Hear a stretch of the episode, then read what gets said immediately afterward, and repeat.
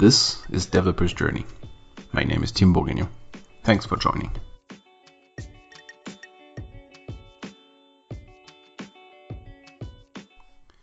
A few months ago, I had the chance to interview Amitai Schleier. You might know him from his podcast, uh, Agile in Three Minutes. If you don't know the podcast, well, you should definitely um, try it and listen to it. It's absolutely gorgeous.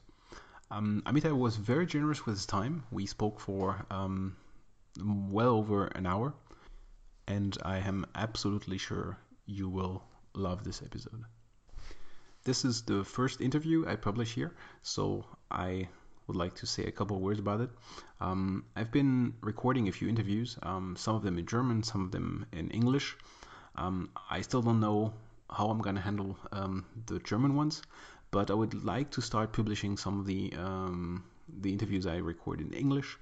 Um, this will come in addition to the um, walking podcasts uh, or episodes I have published uh, until now. I would very much like to play on both um, fields.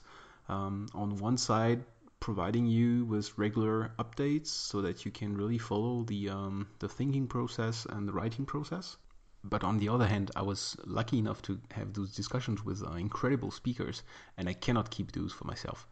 Um, those people communicated their developer's journey or their journey in general, and this is something um, that is too good for this uh, for this project. Until very recently, the interviews I recorded were pretty long, so this one included. Um, recently, I um, changed the format and started recording um, half an hour interviews, which is way better. Um, so you'll have to uh, bear with me for a few interviews um, with that long um, discussions and um, a whole lot of content. And um, after a while, we will come back to um, shorter ones, a bit more focused. So you will get a mix and match of those interviews and uh, those uh, walking podcasts starting, well, now without further ado, um, here's Amitai Schleier. It's kind of crazy to see you live right now. I feel I feel with the uh, with the all um, um, Twitter and uh, and Agile in three minutes and everything. I know you I know you well, right? But it's uh, it's just a feeling, I guess. That's a really cool thing to hear. I mean, it's I heard it from actually a coworker that I hadn't been on the same team with. We're a consulting company, and uh, we had a lean coffee at the same client, and it was the first time we had met each other. And he had read my blog stuff and listened to Agile in Three Minutes, and he said, "I feel like I know who you are already, and you are the same as what I felt like after he got to know me." So it's cool. It really it, it it feels good for me to know that I'm I'm representing my real self when I do that stuff. Well, I'm I'm I'm sure you do. I'm sure you do. Um, as I said in the in the in the emails, so I'm I'm kind of uh, pondering writing a book um, or an ebook or something like this. Um, the more I search about it, the more I realize that there's a lot of things already in this space um, that I hadn't found before. So that that will be a part of the uh, the questions I have for you. Um, well, the whole idea was um, how do we teach and how do we learn. Um, this all comes from my from my background uh, more and more. So I was a developer and I still consider myself one, although I haven't made a commit in a professional space like for ages. Um, uh, in the last years, I've been Scrum Master, Agile Coach, and and um, sub project manager, and all, all the crazy shit. But well, I still consider myself as a developer. Um, but with something like 70 or 80 uh, interviews, so uh, job interviews in the last year, and and 200 profiles screened, etc. Um, I kind of uh, stumbled upon the the whole um, how do people learn um, um, topic. Mm-hmm. It's it's bugging me. It's completely bugging me to see always the same profiles of people that kind of um, let themselves um, carried by the flow and don't seem to care really much or don't seem to understand what um, what a well-rounded human being uh, in the development space should be. And so I started writing down things about this. So um, it started with with um, the the topic of uh, ethics, so much uh, Zum Beispiel. Well, I'm mixing it German in there. so far, it's okay. it might happen. Yeah, that might happen sometime. Um, so, for for instance, the uh, topic of ethics. Um, it started with a whole discussion about Uber, um, the whole uh, data um, data uh, gate from Uber and uh, the NSA stuff, and then stumbling on this, so I, uh, or building it, building up on on those uh, topics. So now I have something like 30 or 40 40 different um, topics I want to address. Um, yeah, it's it's kind of growing. it's growing by the minute, um, and I expect coming out of this interview with maybe a, a couple more. So we'll see what that goes. I'm guessing your challenge is, uh, as the product owner of this kind of book, what not to include because it's such a big topic. Yes, it is. Mm-hmm. So I give myself a, a hard um, hard uh, uh, limit. Um, I want to stay under 100 pages. Mm-hmm and I'm not allowed to play with the font size. So. but yeah, I, I, want to tackle the the student market or the uh, the um, the uh, um, I want to say newbie, maybe Padawan. That's the that's uh, that's in the air right now. So the Padawan market, and I think anything that goes above 100 pages um, will will risk uh, being skipped and not read. I, I have a, I have trouble um, reading books that are three or four hundred pages because I have a, a, small son and I never get uh, that much time. So I, I, need short chapters and something like um, really high pace. So I think for me, for I would appreciate something something shorter. But well, so that's that's for the uh, the whole uh, the whole uh, uh, background uh, of, of, the whole thing. And what's what's um, what I would like to, to discuss with you, the more the um, first of all the, the teaching part and the, the, learning part. So as I understood, you have um, multiple cycles um, in your in your past, um, and then the whole um, agile, um, the whole company structure, and the whole well maybe millennials. I will put in some millennials in there, but we'll we'll come to that. So, let, let's start with the beginning. So uh, this this this cycles you had in your life. Mm-hmm. How does it change? How do you learn? Uh, do you have some, some, some tips for me in there? Uh, I did just sort of touch on it in the last Agile in Three Minutes, uh, which mm-hmm. was just enough about me so that people would maybe give me some feedback because I haven't gotten a lot. I get a little bit. Uh, okay. But nobody really says, you know, here's what about the show really works for me, here's what really doesn't. I was trying to make it a little more personal so that people would. Uh, so to go a little more detail with the with those little cycles, uh, there were several times, and I think at this point I have to say it's something about my character because it keeps happening. Uh, several times that I go into some kind of an endeavor, whether it's high school that everybody's expected to, or college where I'm from, everybody's expected to, uh, and get to a point where it's not working for me, and at the time, it seemed like uh, a fault of mine or a mistake of mine because everybody else didn't have any trouble finishing high school or college. Uh, but now I see it as a gift that uh, none of the none of the paths that people are expected to follow in life, uh, I've been able to just follow. Mm-hmm either I've run into something about it that doesn't work for me and I don't resolve it and I simply don't follow that path, or I run into something that doesn't work for me and I resolve it well enough eventually, and then I, I do follow some version of that path. So for high school, for instance, I knew I just had to get done because there was the ticket to to get out of the house, and I needed to get out of the mm-hmm. house. Uh, for college, it took me two tries. I didn't mention it in the episode, but uh, so I dropped out when I was about 19 and got my very first job, which was at a company in the town where the university was, which was not where I was from. Uh, and they they were the kind of company that it was the early days of internet services, and anything that your company wanted you to do, they suddenly did it. So mm-hmm. network access, uh, T1s. They had a partnership with SGI back when that was anything that mattered. Uh, IBM stuff, Lotus Notes, mail servers, Unix, uh, web design. I was the cross-platform web design guy, uh, and my knowledge about web design is still stuck in 1999. uh, and and I got paid eighteen thousand dollars, which is okay. nothing It is so nothing. Uh, I lived on in an apartment that was above a garage behind a fraternity house. Okay. And I was thrilled because it was just enough money to afford that and some food and to get on the bus every day. And So freedom. yeah, and so that first step was lucky, really. I, I, I got the job because I knew someone from playing ultimate frisbee. Okay. And he he knew that I wasn't a complete waste, and he figured he could get his company to hire me for something, and that was what the something was. Uh, but so what that did for me was, uh, I I dropped out of college because I didn't. I had the intellectual capacity, whatever that is, for whatever the coursework is, but I didn't have the patience because I was still very much a teenager in my brain with the the fast feedback not being fast enough no patience, no delay gratification, nothing like that. Uh, and I think part of that was good. Like the the reason that I needed that kind of feedback is that I didn't know what I'm here for, and until I know what I'm here for, I don't know what I should do. If I'm going to class that isn't answering that question, then I'm just I'm doing the wrong thing, writer, right? hmm I didn't have the words for it then, but I, I had that sense. Uh, so I just ran out of patience and didn't do a good job and started playing with computers instead on the suspicion that at least that dulled the pain and maybe it would be a marketable skill.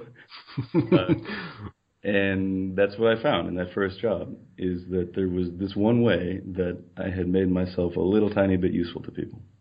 And that became the yardstick that I measured myself by. And it became the way that I could tell if I'm doing what I should be doing. Because there's lots of things that interest me, but to what end?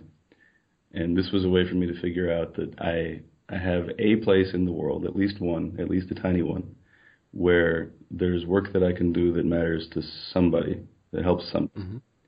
And it was a very small somebody, and it was a very low level of skill. But that feeling, that feedback of this is this is a direction. I should go in this direction, and I should make myself more useful and find myself a bigger place. Mhm. Was the beginning of these cycles, as I think of it. Did, did you realize it back then, or is it something that you you realize uh, um, later on, looking back at, looking back at it? Well, I didn't I didn't realize it was going to be uh, such a high value for me in my life to figure out if I'm useful and make myself more useful. I knew that it, it put me at ease emotionally just about immediately when I found that. And so Okay. it must have been, I knew it was something important. I didn't know for what, but I knew it was something. hmm Um, yeah, I, uh, I am just jumping. Uh, I, I had uh, this this question for, for way later. I, I uh, finally listened to all your um, um, uh, Scrum Master Toolkit podcasts uh, Mm. yesterday. I, f- I finished this uh, on time.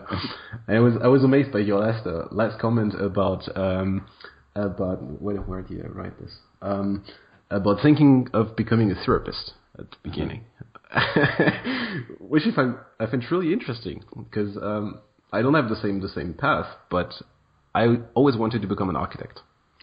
And The real and- kind, not the software. the real kind. Yeah. Yeah, the real architect, so so uh, buildings and stuff. And something like uh, being 14 or 15, I started uh, working in this space, and soon realized, well, no, that's not for me. way too many, too too much paperwork and way uh, too few uh, drawing and real work on buildings. But somehow I ended up uh, in software, uh, software architecture, building stuff, and now sliding in the uh, in the uh, in the empowerment and helping people. But it's also something I, I, absolutely didn't realize back then, and realized only a, a couple of years ago. And you seem to have had similar paths, uh, thinking about something when you were younger, and then coming back at it from a complete different angle, but doing the same thing. Uh, I wish I could say I did it on purpose. that would make it sound like a plan or something, but it was not. Uh, it's interesting you mentioned architect. Uh, my experience as the son of an architect, my father was one. Uh, he and he did a lot of his work in Chicago. That's why we were there. Um, what he seemed to get that was fulfilling out of that kind of work was probably a model for me that I only realized much later that it's so cross disciplinary. You have to have this engineering skill just to even be in the game.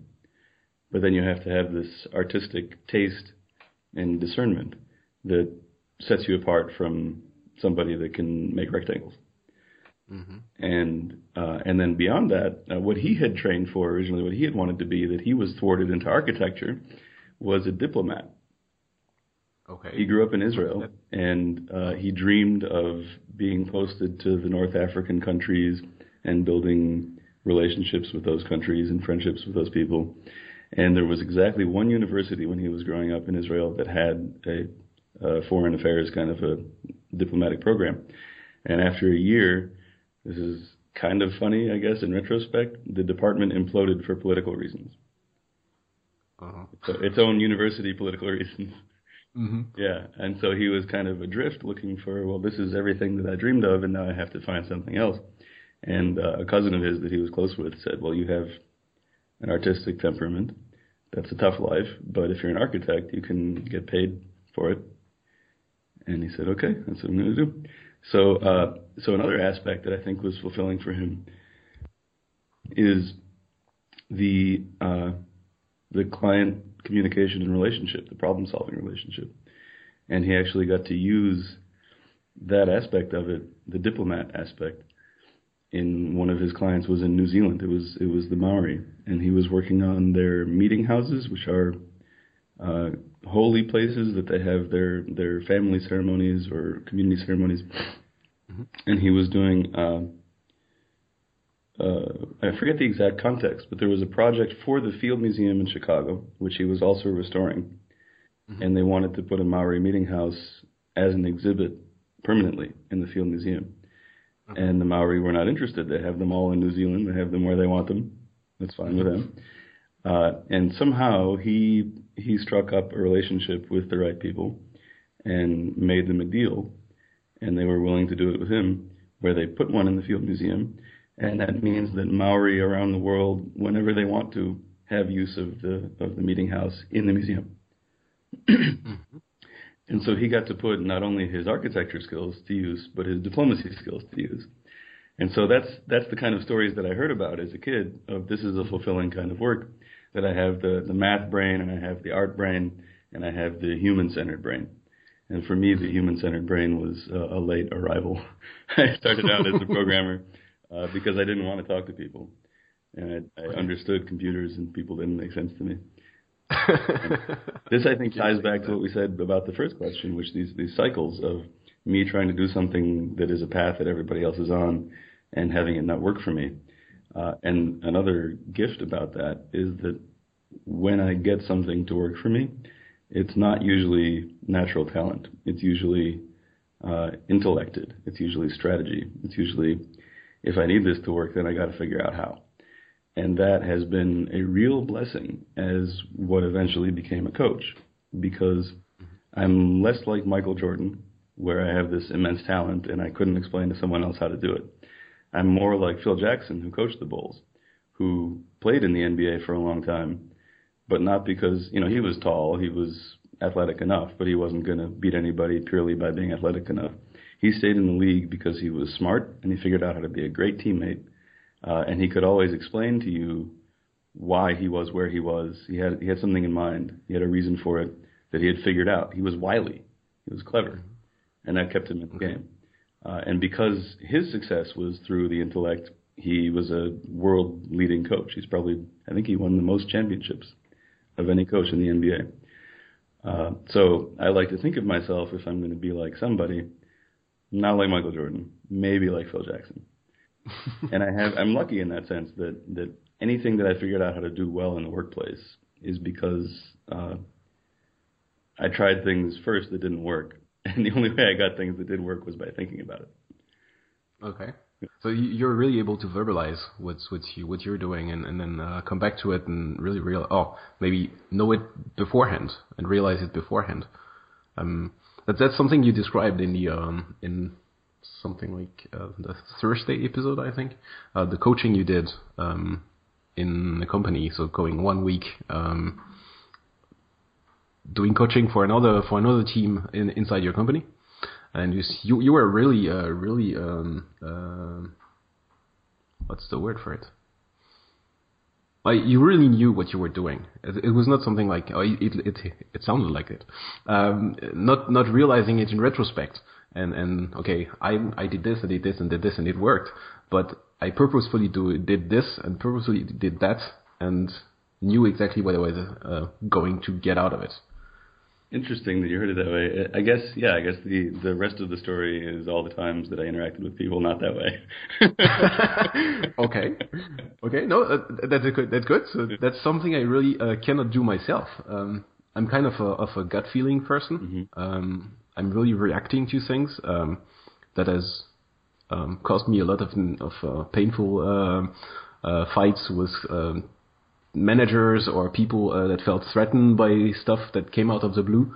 Um, because I just saw an opportunity and say, okay, right now I have the right um, the right uh, stars alignment in the team to try something new, and I cannot wait for it. I cannot explain it to the other peoples. Um, I have to I have to start yeah. right now. Exactly, I have to start right now. I have to plant the seed right now, or it won't work.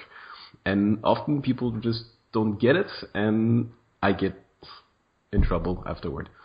Um, but it's um, the other way around from what you expected, or yes, what you explained. Yes and no. Uh, I think for me, I also am very uh, emotional in the moment and intuitive about what needs to happen next.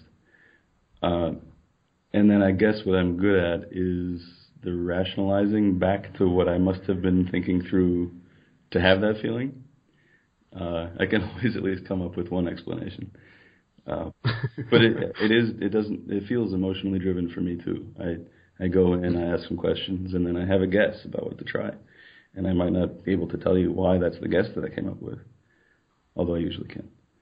But I think I didn't ask, answer your question from before. Uh, I I talked about my dad as an architect, and I never came back to what the question was. Do you remember what it was?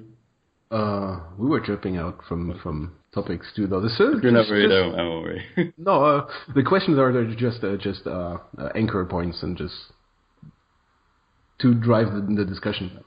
Um, so let, us steer the discussion in another direction. Um, what makes an excellent developer in your mind? Uh, or, or, let's say above average. Yeah, I'm, I'm thinking about the distinction that I want to make, if any. Uh, on the one hand, I don't think that I ever have been an excellent developer. And on the other hand, I think that I am one. And I'm trying to think about which definitions I'm using on the one side and the other hand. uh, yeah, so, okay, I got it. The coffee is still working its way through. Oh, okay. so I never have been an excellent developer in the sense that uh, I never got much of a computer science education. My first time in college, uh, I took the Intro to Computer Science, which was in C++, and I got a C plus, not two pluses, just one plus in the class. Yeah. Uh, although I did make a lifelong friend who was the recitation instructor, because uh, there was a homework assignment where you're supposed to take input from the user and uh, they give you a number and you factor it into the prime numbers that go into it. Mm-hmm. And I guess the goal was to learn how to use a for loop. But because I was a math nerd as a kid, I had an optimization where the for loop wasn't from 2 to the number, it was from 2 to the square root of the number. Because if you keep track of your prime factors, and there's one on this side of the square root, there has to be one on the other side of the square root. Mm-hmm. And uh, he hadn't seen that before. So he said, "This okay. this guy's kind of a screw up, but he's also smart, and I have interesting, and I want to get to know him." And later, that's the guy that hired me into my first programming job a few years later. Okay. Uh, and so that's that was a formative thing. Maybe we should talk about that in a bit.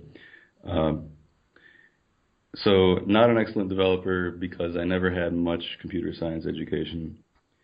I had that. Uh, when I tried to come back a couple years later, I took systems programming and data structures and algorithms, neither of which I did well in, but at least data structures and algorithms uh, made its way into my head that a lot of people have thought about a lot of these things, and there are ways to characterize them and talk about them. And next time you're in a situation, you don't have to do all the thinking yourself. Mm-hmm. That stuck with me. That was helpful. It gave me like a, a mental framework for the way that you store the data affects the way that you can use the data effectively. Uh, mm-hmm. So that was that was one thing that I learned, but I didn't get you know most of the stuff. excuse me, most of the stuff that uh, all my programming friends learned, I never learned, and they're always surprised that I'm getting by without it. uh, and then just in terms of like, how many languages do I know? Not many. How many languages do I know well? Definitely not many. Uh, can I program my way out of Mission Impossible like some of these friends can? No, I would need a lot of you know Stack Overflow and Google and books and teammates. Uh, so just as an excellent developer in that definition, no, never have been. But what I have worked my way over to, I wasn't excellent at this to begin with either, is figuring out who needs this and how can we tell whether they got what they needed and then figuring out whatever I have to figure out to get there. In other words, learning. And that has always been, I think, a strength of mine, and I've really honed it because I know in this field I can't know nearly everything there is to know, but I can figure out uh, how to focus on what there is to know next, and then acquire it, mm-hmm. and then figure out what to know next, and then acquire it and have that be directed by again being useful to the person that I'm trying to be useful to. That's very interesting. Being useful. Yeah, it's, like it's become an overarching thing for me. Just mm-hmm. I just want to be useful. I I can completely uh, completely uh, relate to that. So I have the, the same feeling. The uh, I had the CS class. Uh, uh, wasn't good at it either, but I and my programming does a lot with uh, Stack Overflow and uh, and checking out right and left. But that's exactly what I'm what I'm getting at right now. Is um, is for me being a good programmer um, is mastering the rest.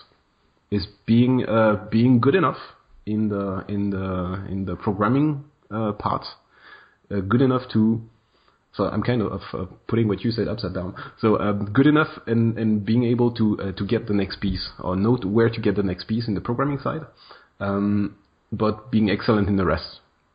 Being such a well-rounded person that you can um, you can um, um, I don't want to say fix, but I don't have any better word. So fix fix the problems you have in the in the in the CS part with people skills, with getting it the right, uh, getting it right the first time uh, in terms of, of requirements, if them of what you are doing and not how you're building it, etc.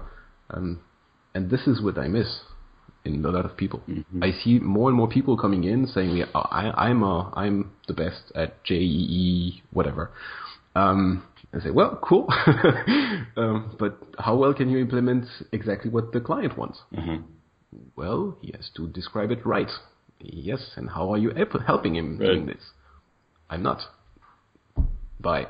so then we maybe we can have you on this corner of the room, but we can't have you in this discussion that we're having. Yeah. Exactly, yeah. exactly. So I, I, can give you a module, but I have to describe it so well um, that actually I can pay for another people, another person uh, doing this right for the first time. So it's it's kind of exactly what, I, what I'm going at. There, there's this di- dichotomy between the good programmer and the good human being, and uh-huh. and for me it's one. It must be one one and only uh, a single person, but yes, it's hard to get at. I see what you mean, and that yeah, that's so that is I agree with that. Uh, um, if if I can put one word, I often see the the the uh, the adjective uh, senior. Mm-hmm. Yeah, so I'm a senior developer. What does it mean to you? Have you seen this before? I have. Uh, it puts me off a little bit, and I guess when I hear it, I assume this person doesn't want to be treated as junior, but I don't know what they're good at yet. okay. That's what it means. Like I, I have okay. to find out, you know, when they say they're senior, uh, they don't want to be lumped in with some other programmers that this person may have heard of. Okay. Uh-huh but it's it's also a title you give yourself. So I still have to figure out what you're good at. Okay. Do you have any expectations? Uh, expectations that that are borne out in reality, or expectations that I keep being disappointed about. Either way. Either or. uh, I hmm. I guess I have a tiny expectation, which is I don't like people who label themselves more than they have to. Because I don't like to label myself more than I have to. Um, I was trying to futz around with my with my job description on my uh, company's intranet, and it started off with uh, consultant and coach or something like that because that's what they hired me as. And I kept messing with it because I didn't I didn't like that. Uh, my company also does software development, and I would like to eventually be on one of those teams. And I don't want to position myself as somebody who is separate or other.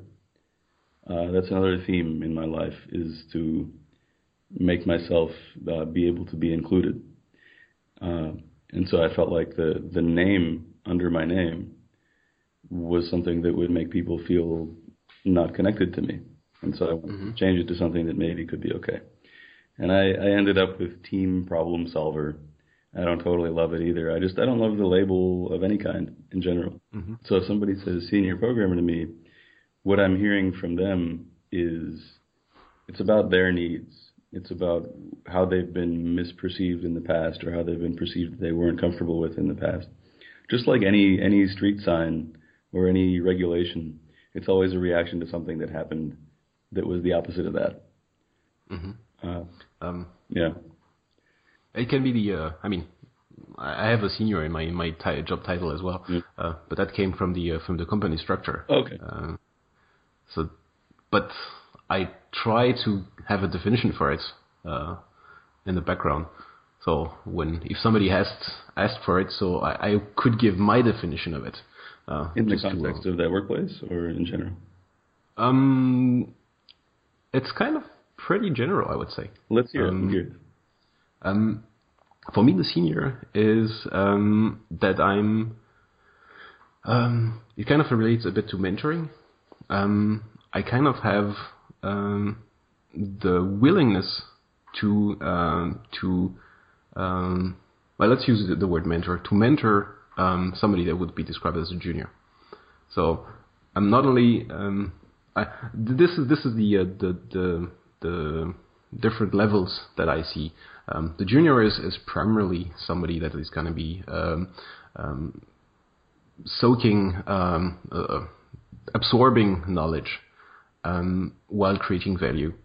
And the senior is somebody that's going to be radiating knowledge while creating value and helping other uh, uh, uh, absorb it. And so you can be an excellent uh, programmer, which I'm certainly not, um, but not be a senior because you want you're primarily concerned about uh, the work that you're doing and, and how you're doing it, and less about your team, team uh, co-workers and our team teammates and how they are um, doing. Um, this is this is the dichotomy I, I, I found in in the workplaces I worked for. So um, I really enjoyed working with seniors that that really um, wanted other people to do well, and that's that's where I'm kind of getting at. And this is how the company I work for right now sees it as well. So uh, that's kind of, uh, of uh, nice. I will, let me see if I can restate it. Uh, so yeah. that if uh, if there's some kind of an average developer uh, in terms of how much they know and how much they like to share or learn, senior is above average in how much they know and how much they like to share. And junior developer is below average in how much they know, but above average in how much they like to learn, something like that. Um, almost, but not quite. Okay. Uh, I, I wouldn't see the senior as um, as uh, above average in what they know. Um, they're certainly knowledgeable, but um, they shouldn't be shouldn't necessarily be uh, necessarily be uh, um, uh, prime experts in everything or or in. Uh, so it, it's more it's more about the, the willingness to share, the willingness to uh, to teach, the willingness to bring people forward. This so, is what makes a senior for me. Okay. Oops, I just got a little bouncy there. What did you say? Yeah, you were kind of hung up, but that's okay. Um, so I, am doing a thought experiment Yes, on, sure. on whether this label. So I, I would love it if that was a widely shared definition that everybody that was saying senior developer in the world meant uh, I like to share what I know. Yeah. I don't know if it's true. it, it is definitely yeah. not true. uh, I'm also thinking about just the, definitionally. Uh, the first two weeks on this job, there were five other guys that were also hired, and they were all in various developer roles, and I was intended to be in a coaching role. Uh, and what they did is they gave us the catechism of here's Scrum, here's XP, this is our company values, we work this way. And it's important, at least when clients ask you, to be able to answer certain kinds of questions. Uh, and of course, you need to know for yourself the reasons why we're doing this if you don't know it already. And I was, first of all, I was thrilled because I wasn't the one doing the explaining uh, for the first time in a long time. And uh, also, it was really exciting because what they gave us after a day or two of that was now you have a week and a half. Here's a project idea that one of our executives had. Do it and practice this stuff as you're doing it. Mm-hmm. And that was cool. Uh, and the reason that I'm using that as my thought experiment now is uh, a lot of the guys in the room were young kids that know JavaScript like the back of their hand. My JavaScript is still from 1999. uh, but so they were super expert at that, and I would pair with them, and I could I could follow patterns that had already been followed in the code, but I didn't really understand what was going on some of the time. Um, and then the flip side of it is that we needed some kind of we picked somebody's laptop to be the, the build server, and nobody knew how to write a shell script the way that I knew how to write a shell script, mm-hmm. which is what we needed to to automate and maybe have the computer shout if the build was broken or whatever. And so, as far as they were concerned in shell scripting, I was senior, and as far as I was concerned in JavaScript, they were senior. Mm-hmm to me, that is a, a, roadblock in the label itself. That it says it, it's it's something about the person, but it also, if it implies anything about the state of their knowledge, then it can't be about the person. It has to be about an area. It's some function of the person and the area. Something like that. Mm-hmm. So, so that's one uh, possible objection. Another is that um, at the client that my my company is, uh, I guess it's our biggest client now. Uh, our delivery lead is looking into some kind of mentoring program, and she asked what I thought about that. And I said, first of all, I've never been formally anyone's mentor, and I've never had a formal mentor. Uh, and I'm kind of uncomfortable with the concept. I don't really like the idea that uh, you know there's a mentor and a mentee, and one of them is the Jedi and one of them is the Padawan, uh, and that all the learning is unidirectional uh, or you know slightly less bad that uh, all of the subject learning is unidirectional, and then maybe the learning about how to do the teaching comes back in the other direction. I don't see it that way, and the the informal relationships that I've had where I have learned or been helping others learn for their own careers. Uh, I've experienced some things and thought about those things you've experienced other things and thought about those things. Uh, but neither of us has a head start on the other or a pedestal over the other or status over the other. And mm-hmm. especially the relationship isn't formal.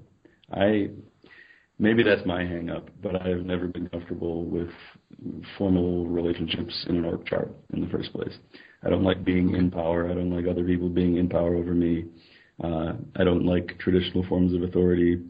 I, I have a very particular definition about what I think an authority is, and it just doesn't have a place for me in a learning relationship.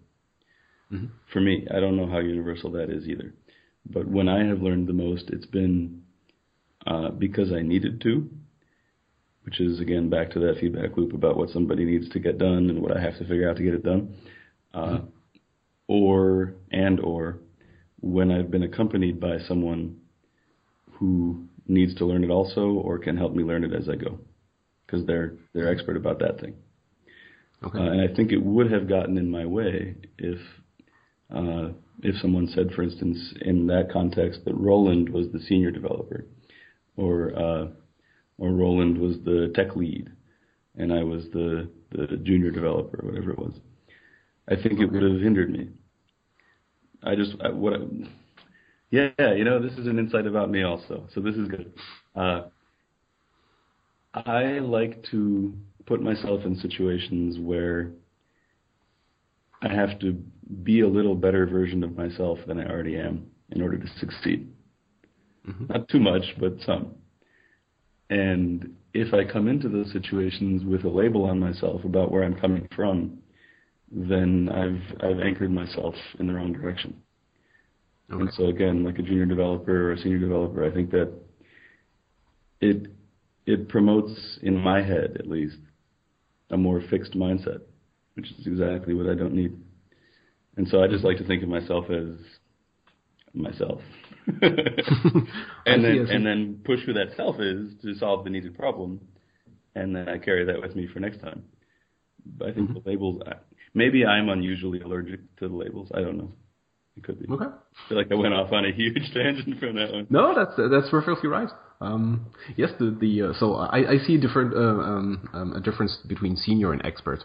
Uh, for me, senior um, kind of, of relates to the person, and expert relates to a topic. Ah. That, that's how that's how I made the distinction. But but you were right in what you say. So I, in, if if you use senior in both in both um, in both worlds, then you have a problem because you can be a senior in JavaScript and and a senior in my definition of, of things, and you don't know what it's kind of uh, of uh, relating to the uh, architect. So what's an architect? Is it an enterprise architect? Is it a project uh, project architect? Is it a developer that knows how to architect his code well? It's yeah, don't get me started. you didn't ask, but um, I hear architect as someone who likes to tell other people what to do. that's another definition as well. Yes, that's true. I may have my own problems that I'm bringing to the forefront here. Yeah. That's good. That's good. um, and on on the mentor side, yes, I, I, you're totally right. Um, I, I kind of relate to that as well. So um, for me, the mentoring is not something unidirectional. It's not something um, that is purely bidirectional in uh, learning and teaching in the other direction.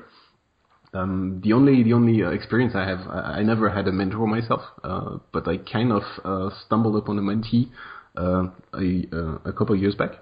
Um, and that was one of our junior, really juniors, so just coming out of high school, hmm. um, that just started started with uh, working with us, and he had a lot of questions um, on how the company is making money.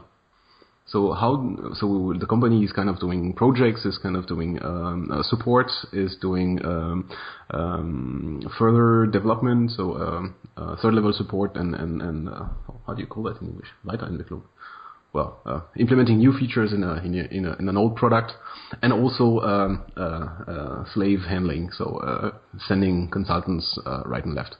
And so he was really interesting in the whole uh, in the whole um, spectrum of how we make money, how we make sure that if a consultant suddenly has no gig anymore, we still have a mattress, etc. And this is something I was I was really eager to to understand myself, and he pushed me in there. Mm-hmm. So I could I had a head start, uh, um, so I could answer a lot of questions, but I was forced to uh, to uh, introspect and and uh, search for it myself, and this evolved into a, a kind of a weekly discussion. Or, or, we're working on the same project right now, so it's easy to uh, to uh, talk every week on on on the side. But, and this is how our mentoring kind of relationship evolved. And now, now it's been on, on code, it's been on architecture, it's been on patterns, but also in entrepreneurship and learning and everything. And so this is really going both ways. It sounds like uh-huh. it started with very smart questions, like how is this a business? How am I going to get paid? What do I have to do to make the company more money? Really it, smart yeah. questions. It, it, was was really smart questions. Uh, the guy is really smart. so, but Cool. He, he was he was really uh, unexperienced and able to pinpoint the uh, the right questions. So that was good. Um, if I can drift, so uh, I want to be respectful of your time, so uh, I go on with, uh, with a couple questions. Um, I would like to talk about about millennials. So the uh, the the new hires that will have probably never experienced the the hard-on waterfall project and will jump right away into this kind of agile mindset. Um, have you experienced uh, such uh, coworkers already? Uh, I suspect some of those five that started with me a year ago uh, mm-hmm. are young enough and green enough to have skipped that part, and they came into a company where they're not going to have that part. Mm-hmm. Uh, although we may have clients that that put them up to it. Uh, but maybe their first experience, uh, sort of the normative definition of how a project is well done, isn't that. So maybe, mm-hmm. yeah, I think I, I must have. Have you noticed something different about them, about how they approach uh, projects and? Hmm. Thinking about it, it's been what I've been at for the last year is is not that. I've been in uh, a, a safe installation at a large company Okay. uh, with not millennials at all. So I'm trying to think back to the impression I got of those. I think I don't know enough to say. Yeah, I haven't I haven't been in the fire with them. Okay. Yeah. Okay, that's right. Um, then, then on different different angle, um, how much do you need to know about um, about projects projects to be a to be a good developer? How the project is driven, how the project is is uh, reported, how the project is is set up. Um, this is something you could completely ignore, but I don't think that's healthy. Um, how much do you need to know? I think it ties back with our, our discussion about being a, an excellent developer. Uh, an excellent developer is, to me, and I think to you, a developer that wants to know as much as they can about the context that they're doing their development, the development in. Because it's not just sit in the corner and do your programming. It's somebody's needs are going to be met or maybe not. Uh, somebody's problem is going to be solved or maybe not somebody's money is going to run out or maybe not. And the better developer you are, the more you want to know about that, whether it's in project form, whether it's a product development situation. I think that's mm-hmm. that's part and parcel of being uh, an excellent developer is that you have a concern for. It's not that you uh, don't see value in the division of labor, that there's somebody who's more focused on that than you are. That's probably okay but it's also probably okay for you to know as much as you can before you dive into being busy. Mm-hmm. Uh, you just said um, you kind of identify uh, other people's needs. Mm-hmm. Is this what we should be after? Well, uh, my bias is yes, because the only thing that has helped me figure out what to do with my career since I was 19 is to be useful to people. Uh, so that's the only answer that I know, and I think it's a good one. Um, useful is a is a handy conversational shorthand for somebody else thinks that what I did was was good for them. Uh, but if you go a little bit deeper, it's not just that you know I can I can file my Excel spreadsheet, whatever it is, a little faster, or that I can turn around this process a little less uh, error prone, whatever it is. It's I have a job to do. I have a self concept. I have loved ones. Uh, I have a limited amount of time on Earth, and I want to spend a little less of it on this dumb Excel spreadsheet, or I want to spend a little bit of it, less of it, uh, filing that process with mistakes in it. And then I want to go home with a concept about myself also having been useful to someone else with the work that I did. And so this is this is sort of a chain of I have succeeded as a developer when someone else in their work has succeeded at being more useful to whoever they're useful to. Mm-hmm. And my job is as an accelerant, as a catalyst. And if you think about it in those terms, maybe it isn't so different from coaching. Mm-hmm. It is. Uh, it just uh, makes me smile. Um, do you know Scott Hanselman? Uh, I know the name. Yeah, I haven't listened to it. Yeah. He's a he's a, um, a Microsoft uh, uh, employee and kind of evangelist or whatever. And he tweeted a, uh, um, a few years back. Um, uh, people, if you're not, if you're not, or if you're, if you're, um, if your code is not saving babies, you need to chill out. and I, I love this quote. I just love it. it's it's exactly right.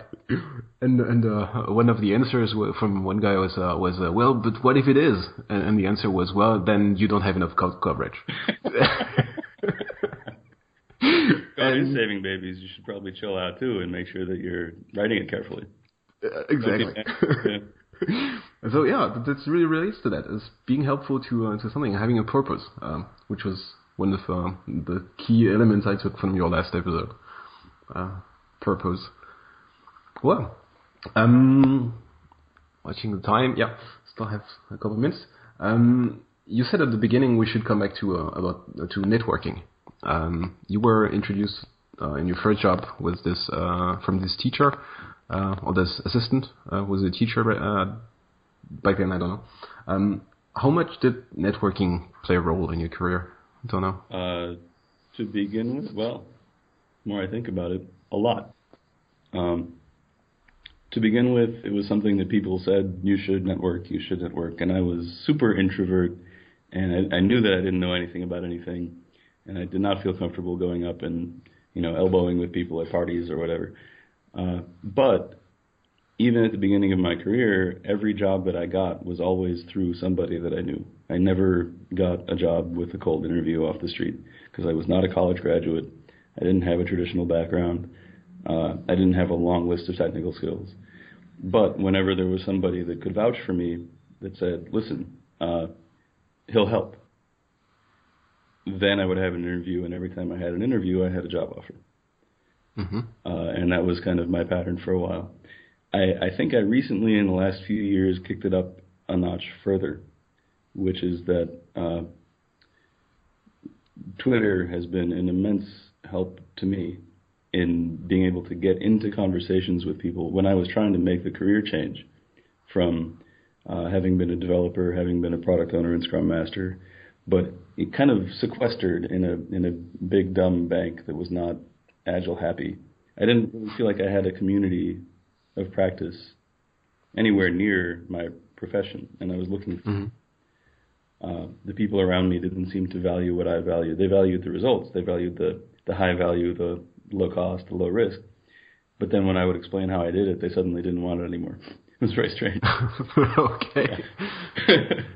uh, it was a very confusing time, and so I was looking for who who out there cares about what I care about, Mhm. and I was lucky to find ways to get into conversations with those people. There's some some mailing lists for coaches, uh, people on Twitter that I found to follow, and every now and then, because it's so constrained, I felt bold enough to to reply sometimes because I'm not taking a lot of their attention. I'm just taking a little, and if it's a good reply, maybe I can I can bother them about it. Uh, and from there, it just kind of built up. And then, you know, when I had this idea to make this tiny podcast, people seemed to be drawn to it. It seems to have gotten me into more conversations.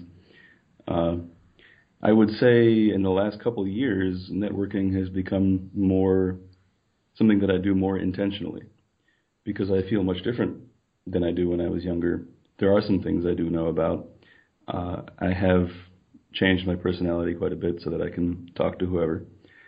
And um, I no longer feel, as a result, that networking is something gross that salespeople do. It's it's something that regular humans do, and I'm a regular human sometimes. So, so uh, Sometimes. it's been something that that definitely in the last year or two has become more intentionally part of my my toolkit. Okay. Um, and um, I, I, I agree with you. So I, I, I heard this uh, this this uh, this um, advice a lot when I was younger, and couldn't really relate to it. And now that I'm on the other side, now I say, hey, young guys, you should do it. uh, how would you convince uh, young, your younger self to to doing it? To doing it? I don't think I would. Uh, I was very stubborn. I still am. I think I Well, would. Uh, okay. You know, I might try, but I might also recognize that that young guy, uh, he was he was much better at single focus concentration than this guy is, and he was using it. He was putting his nose into a book or putting his nose into a programming problem. He was trying to learn the way that he was able to learn at the time. Uh, I wouldn't I wouldn't tell him to change. I would just tell him, you know, maybe it sounds weird when your dad says it, but if older you says it, maybe you don't have to have such a strange reaction to it. And when the time comes, it'll be a little easier because the advice came from me rather than from from dad. okay, so maybe uh, a kind of as a as a, as a uh, not a closing question on this topic, but, but almost. Um, how how um, uh, how much of a negative impact could have uh, such a such a um, kind of advice how to be an excellent developer uh, have had on your on your past self that would lead to you not being the well-rounded person you are right now? You see, you see what I mean? Yeah. Um, if we change the past, then we change your you right now, and maybe uh, you, the past you you followed um, is exactly the one you should have followed to to come where you are. And mm-hmm. if we mm-hmm. tweak something um, in the past, then maybe we change something. And what do we miss now? Exactly. Yeah, that's so. a cool question. Uh, I've had a couple of chances to think about that based on how my, my life unfolded. Uh, one of them was uh, the university that I really wanted to go to out of high school for computer science was Carnegie Mellon, which is one of the top computer science programs in the in the world. And they admitted me, but they didn't give me as much money as a school that was not as good that I didn't want to go to nearly as badly. And at the time, that was a big concern. And so I went to the school that I needed the money. Mm-hmm. Uh, and then I had a bad experience and dropped out, and other things happened, and I met that recitation instructor, and life unfolded as it did. Mm-hmm. What if I had gone to Carnegie Mellon? How do I know I wouldn't have dropped out of there? Who would I have met? I have no idea. Maybe not as good of people. Uh, maybe they wouldn't have bent over backward for me because there's enough smart people around there. Whereas at, at Case Western in Cleveland, we were few and far between, so we had to stick up for each other. I honestly have no idea. Uh, I do give thanks now that everything has kind of evened out and I found a path that works for me. That I had that path that I was on, because I, I really don't know if I had gone a different route, what I would have failed to learn. Because I had a lot of failures, so I had a lot of chances to learn to get here still have probably lots more in front of me. I just don't know what they are yet. I uh, sure hope for you. yeah. So, uh, but that was that was crucial because that recitation instructor at Case Western uh, that kept an eye on me. I went off to work for a dot com in Boston for about a year, where I was. This was in 2000, 2001, in the dot com era. Uh, mm-hmm. I was the uh, the local desktop support for the people that were in the office but not mainly. But I was also the sysadmin for the servers that ran the site, but not mainly. And then I was the web developer for the site, which would have been mainly if I had any time left over from the other two. so everybody wondered why I'm not getting anything done. So at the end of that, uh, my friend back in Cleveland, he had an inkling that maybe I had learned enough about programming that maybe now is the time. And so he did, he did this kind of informal uh, just over IM. Talk me through designing a text editor. You're mm-hmm. you're writing a text editor. What are you thinking about? What are the, the actions the user needs to take? Uh, how are you going to represent that? Uh, have you thought about this edge case? Just explain to me your thought process, your problem solving process, just to see if I was ready. And whatever that conversation was, he decided that I was. And so he had been at this company for a few years, even though he was a year younger than me. He was just on a very accelerated. He was a grown up the whole time. I was not. so, okay. Uh, he went to his employer and he said, uh, "I have a reputation with you now as a as a focused, effective person, and I'm going to risk it because there's a person I think you should hire, and he's very non-traditional looking, and it maybe doesn't look like a good idea, I'm pretty sure it is a good idea, and I'm staking my name on it. This is mm-hmm. a good friend. And uh, he said, so bring him in as a as a contractor for the summer. Don't pay him very much. If it doesn't go well, you're done. If it does go well, make him an employee. Don't pay him very much. Uh, and I'll handle, you know, he said, I'll handle the part where we have to teach him a lot of stuff because I didn't mm-hmm. know anything.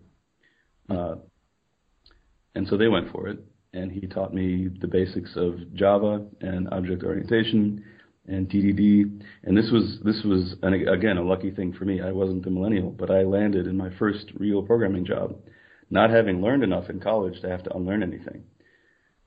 On an XP team, they were doing XP. Uh, so much so they brought in Ron Jeffries for a week just to make sure. And uh, Okay. I didn't really understand much of it at all because I didn't know enough about why all those things were important. I did understand that I was surrounded by people who were every bit as smart as I was and then some, which by itself was exhilarating. Mm-hmm. Uh, and then I did understand also that they,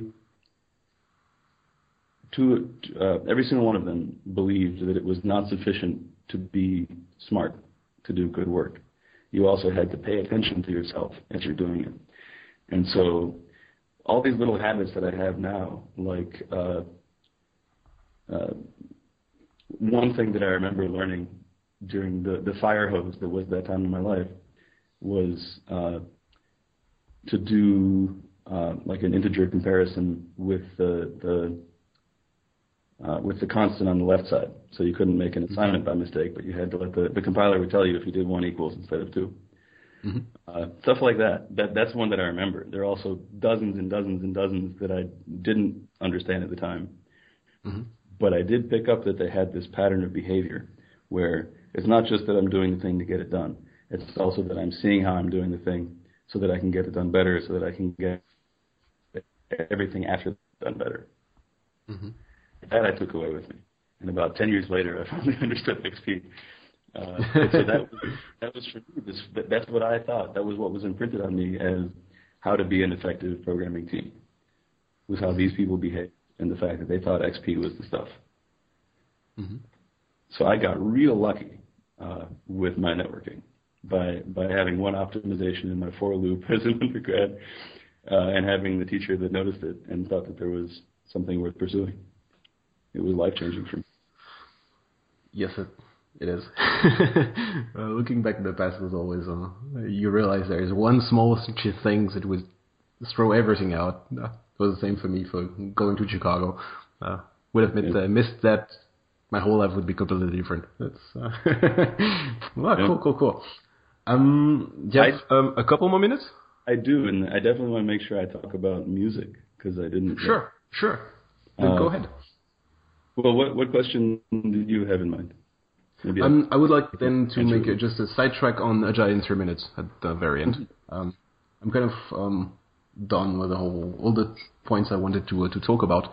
Uh, music is certainly one you didn't talk about in the in the whole past. So yeah, let's touch on, on music there. Cool. Uh, so, in the same way that Chicago was life changing for you, uh, New York, when I went back to college when I was 26, was life changing for me. Uh, for one thing, I actually did get all the way through all four years and graduated finally when I was 30, which is 6 mm-hmm. years ago now. Uh, and the other is that I met my fiance. Mm-hmm. I would not have if I had not gone to New York for this for this program. Uh, mm-hmm. And the way that I landed, in particular on the graduate program, uh, a luck of networking.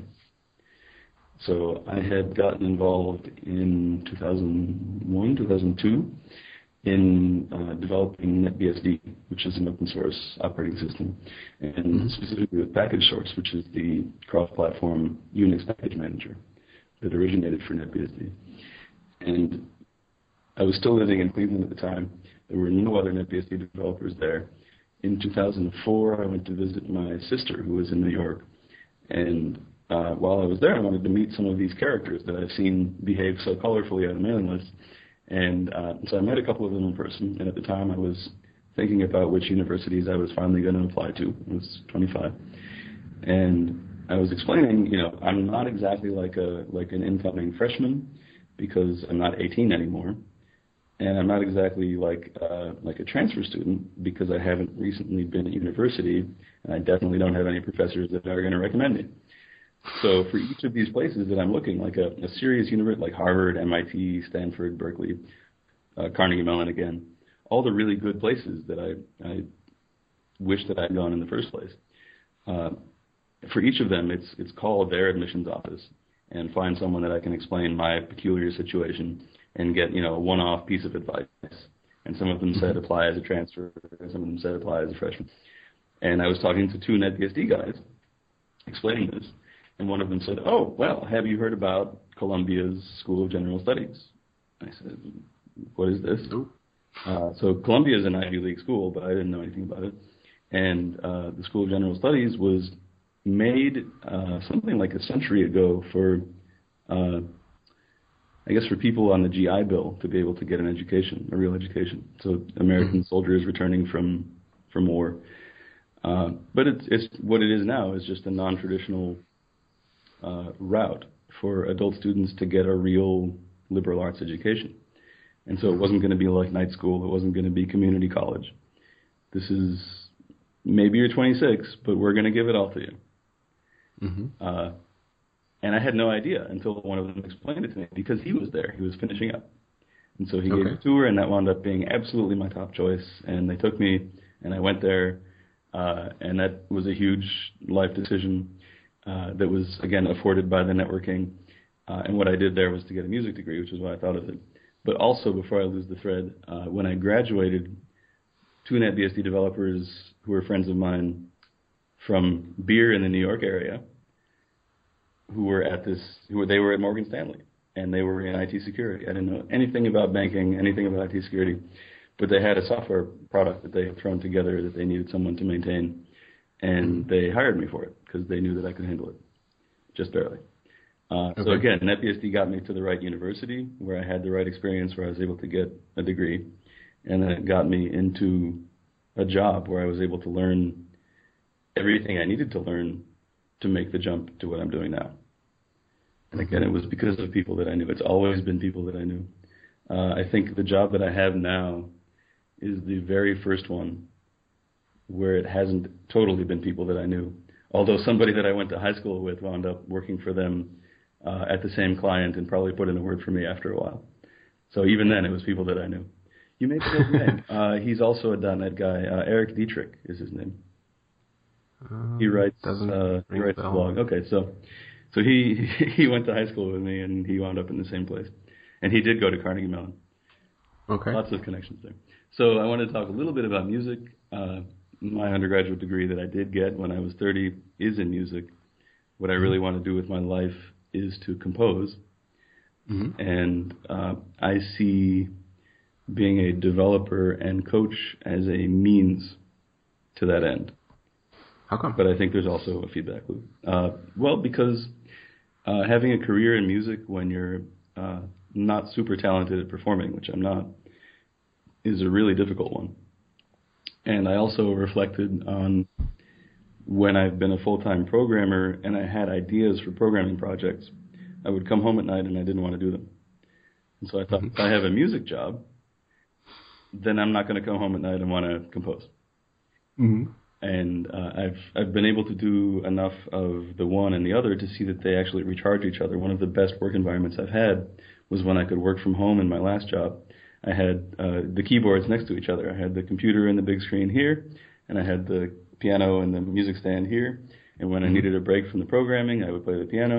And when I came back, I was energized and my brain was working well. It was good for everything. Uh, and so, knowing about myself that I have these two different kinds of thinking that I do, the one that is very focused, feet on the ground, people oriented, problem solving, concrete. Mhm. And on the other side, uh, kind of head in the clouds, follow follow my creativity, uh, not for anybody else but me. Mhm. And that I like doing both and that they recharge each other makes me want to design a life where they're both part of it. Mhm. And so uh, I know that if I were somehow able to, you know, win the lottery and then only compose music, it wouldn't work very well because I would be in the clouds the whole time. Mhm. And if I uh, if I only do software development, it's pretty fulfilling the way that we do it now, where we're coaching and working in teams. But there's still something about music that that is missing. There's some aspect of fulfillment that I get only from music in life. Mhm. And so I get about 85% fulfilled from my day job, but it's not the whole story. And so what I'm trying to work my way toward is how can I make myself as expensive as possible, which I think is equivalent to saying how can I make myself as useful as possible. It should be. How can I like what is in me that I can offer all together, all at once, that is so useful to someone that they would pay a lot for it Mhm. and I'm working toward that, and then use that to do less of it, so that I don't have to work 40 hours. Maybe I can work 20, and have that be enough. Uh, and then with the time left over, be with the family that we hope to have, and make the music that I hope to make. Mhm. So it's all part of a plan, sort of, as much as anything that I've ever been able to plan. Uh, yes, isn't it always? Yeah. That's that's really funny. Um, I interviewed a um uh, a, a developer I know from from conferences, and he said kind of the same thing. Um, he discovered sports something like uh, you know, midway through his career, so uh, he something like uh, 15 years of experience right now, and and just five six years after starting, he realized something was missing, and started jumping uh, headfirst in, into sports. And now it's something um, exactly what you said. It's it's the, the the balancing acts that he needs to be energized in his in his uh, in his development career. He really needs this on the side. So Yeah, it's cool. really good. Very cool. Well, I hope I hope it works out for you. That uh, he can do that. Um, do you know the uh, the podcast, the Entreprogrammers? That ring a bell? No, could you send that to me? Yeah, sure. Um, I'll, I'll send you the link uh, right after. So it's it's a it's a discussion from from three or four guys. Um, one of them is John Sonmez. Maybe you've heard the, I the have, name before. yeah. The author of uh, Soft Skills hmm and the uh, simple simple programmer, I think, is his blog. And so they're just discussing uh, stuff on Skype and recording it and publishing this as a podcast. But the, the, the key the key piece, the key element is they are all um, kind of programmers um, growing into entrepreneurs, and they want to buy their freedom. And that's exactly what they say. How can we make ourselves so expensive then we don't have to write to work too much anymore and do really the things we want? That's cool. I have to send you a link to Erik Dietrich, my friend, because he's writing Oh, please, a book. please do. On, uh, he's writing a book, and he has some blog posts that are related to this. Mm-hmm. Um, it's called Developer Hegemony, and he says that Okay. if developers realize it, they have all the power in the workplace because everybody needs what we do. Yes. And based yes, on yes, that, here's what development-based workplaces should look like, and maybe what careers should be shaped like for developers. hmm Um, have you heard about the book, The New Kingmakers? It's called. No, looking it up. There's Erik's book. It's exactly what's what's happening right now. Uh, that's that's the part I, I more or less um, um, talk about in the ethic um, uh, chapter. It's we we are the ones that are at the or we developers are the ones that, that are at the beginning and everything uh, of everything. We see how products are built and we see what's what comes in and what doesn't. And after us, there's nobody nobody who uh, still sees the whole picture. Um, it's a black box. And if we don't raise the hand and say, well, this is not okay, so this is what what happened with uh, Volkswagen, uh, for instance, if we don't raise the hand, then then it's it's gone, and nobody will. And so, yeah, we are we are the ones, the key piece um, that needs to speak, the key piece that can make or take, and uh, that's or make or break, and it's that's incredible. It's incredible power, but also uh, uh, uh, really uh, uh, a problem, I guess. We really have to be mindful about it. And it seems to be, I think this maybe ties back into excellent developer again. Uh, it's a huge responsibility that there's a certain level of skill we have to have uh, at the code part of it to know for sure what it's doing, and the human side of it to be able to say something. And so maybe part of excellent developer is is this too, to be able to say there's a problem when there's a problem, because one, you're able to tell, and two, you're able to tell it to somebody. hmm That's true. That's true. Um, we're already well over time. Um, I don't want to bug you too much. Yeah. Um, still a, a minute for these uh, for the podcast. Yeah. Yeah. Um, I'm, I'm. It's it's the first time I'm I'm writing that much um, with not publishing right away. So what you're doing is uh, you have this one week, well, more or less in in, uh, in the last weeks, but you are uh, holding this uh, this really hard uh, deadline of one week and then publishing it Yeah. which is I, I totally respect that. That's that's really uh, really uh, amazing. Um, I did that for a while with my blog, so I had the same thing in the publishing and and um, and just not caring of refining too much. But now I'm kind of trapped in the other way. So I don't want to write something that uh, that I publish right away, but kind of uh, uh, thinking about it. And how did you lose yourself from from refining and refining and refining and refining? Is it only the deadline, or do you have more tricks about this? Uh, well, I wouldn't say that I stopped. Uh, I would Okay. say that I, the the time box helps. Mhm. Uh, the way I think about it is it's if if I'm sketching out an episode, it's hopefully I've had an idea since last week, and usually uh, two weeks from now I have a guess about what I'm going to do, and then after I do this week's, I, the guess goes away. I have a different idea. I have a backlog, but it's really just it's just an ice box. I don't go in there. If, I, if I'm really stuck for what should I even do, I'll look in there, but that doesn't happen. Mhm. I just do whatever I feel like I should based on what I just did. In fact, for the last several episodes, I really wanted to do something about uh, how do you know that what you have is a team or not, Mhm. and why does it matter whether it's a team or not? And so I thought what I was going to do after the mob episode was uh, if you're not working on the same problem at the same time at the same computer, what makes you a team? Mhm. Because obviously, if you're mobbing, you probably are one. And but if you're not, you might still be one. How can we tell? Mhm. And I thought that was a great logical progression, and I couldn't figure out what to say about it. Okay. I didn't do that. Uh, so that happens too. But the process for me is generally uh, I have a topic in mind. I don't know exactly what I'm going to say, but I feel I feel energetic enough about it that I'm to fill up a screen or two with just here are things I want to make sure that I cover, or here's some wordplay about it. Here are the different senses of the word, uh, so on and so forth. And then I get to where I have more than enough words, and I'm not worried about that. Then is the hard part, which is the editing, the editing, editing, editing, editing, and that uh, it can be anywhere from two hours to four or five. Mhm. So I wouldn't say that I, I've gotten past the uh, the refining, refining, refining. I think that's still, uh, if there's a bottleneck in the process, it's there.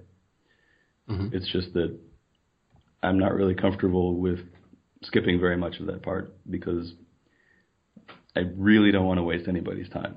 And if it's not a really good three minutes, I don't want to put it out there. Um, Okay. I maybe have gotten a little better at it, but not a lot. Oh, quite good from what I see. Well, I mean, in terms of speed.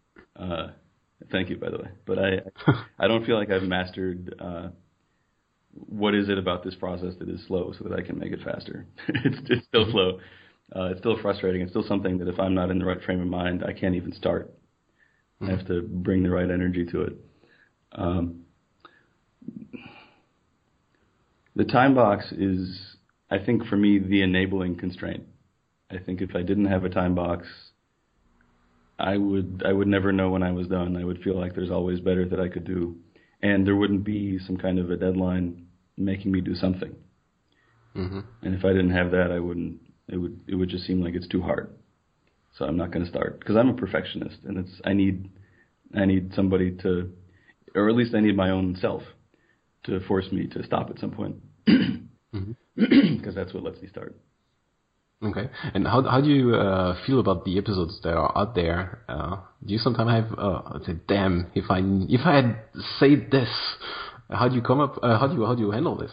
I do have that. Uh, there are episodes that I feel like I really nailed it with that one, and then there are episodes where I feel like, well, that's an episode. Okay. Um, and then I do sometimes have insights afterward. There's there's always, I think almost always, um, at least one wording or other little tiny edit that I think of after it's published. Mhm. And that's also been good for me to just say, well, too bad. That's the way. that one's done. Okay. You're not changing it anymore. Okay. So maybe I really need a, a time box then. Uh, I really need to do something about this. Yeah. I I have the the exact same uh, experience. So I'm, I'm writing in the morning. Um, I just wake up really, really early and meditate a bit, and then just go on, go on writing. And I, I have a list of all the chapters I want, or all the uh, the essays I want to write, and I'm writing uh, wildly up and down, and at some point uh, starting at the beginning and really grasping what what feels right right now, and not at all picking one one subject and say, okay, now I need to write on this one. So it's kind of the same experience that you are having. If the energy is not there, then well, screw it. No no use trying. so oh cool. Um, Uh, one last question though. The more the more I write, I read about this, or the more I write on write on it, on work on it, I realize there are some some resources out there. So, for instance, I discovered a couple days ago the uh, the book The Passionate Programmer from uh, Chad Fowler. Um, that. I didn't know about that one before, and that's too bad because it's a really good one apparently. He had a terrific blog post maybe like a year or two ago Did about uh, if he was going to hire a programmer, who who he wants to hire. Okay. And there was something like 12 characteristics. Let's see. Who I want to hire, I think it was called. Yeah, exactly. Is this one? Okay. Cool. And uh, it really appealed to my ego because I felt like I matched. well, and not only that, but then uh, my friend, the one that, that hired me and taught me everything, uh, who has gotten pretty good at stuff himself since then, he he said he made a spreadsheet of all the people that he thinks of as the best people that he knows, and he measured them on all these characteristics, and he put me Okay. the top. So that really Oh. appealed to my ego. That's good for feelings. well, great, great, great. Uh, have you read the book? Is no, it, I, have, good? I haven't. No. Okay. I made a little window here for it. What's so good about it? I, I don't know. I just wrote, read, read the uh, the um, uh, the listing of the chapters and so it was really insightful. So really interesting topics. Um, a lot about developing, about uh, soft skills, about uh, yourself, about a bit of psychology. So I, I just downloaded it on uh, on uh, my Kindle and will read it during the uh, the holidays. So we'll see what it's. Uh, and I, I read uh, soft skills from from John John Sonmez which was very good, but not what not at all what I expected. So way more on the um, on the entrepreneurship side and uh, being financially um, financially safe and making this, this safe bubble for yourself to be able to experiment and do what you want, and less on the well how to be a good teamwork team worker or a good Yeah. a good colleague and that was more what I was expecting with soft skills. But it sounds like it has the wrong title, and then it's a good book. Exactly. Okay. Exactly.